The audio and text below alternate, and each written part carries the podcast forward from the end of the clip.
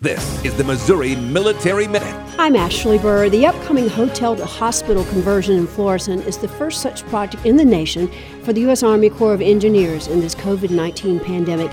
And the Corps says this will set the standard for FEMA assignments like this going forward. The Missouri National Guard will help construct and staff the alternative treatment site. Adjutant General Levon Cumpton. Your Missouri National Guard will bring medical professionals and hospital administrative specialists to this fight while at the same time ensuring we don't pull them away from their civilian positions where they are already supporting the COVID response.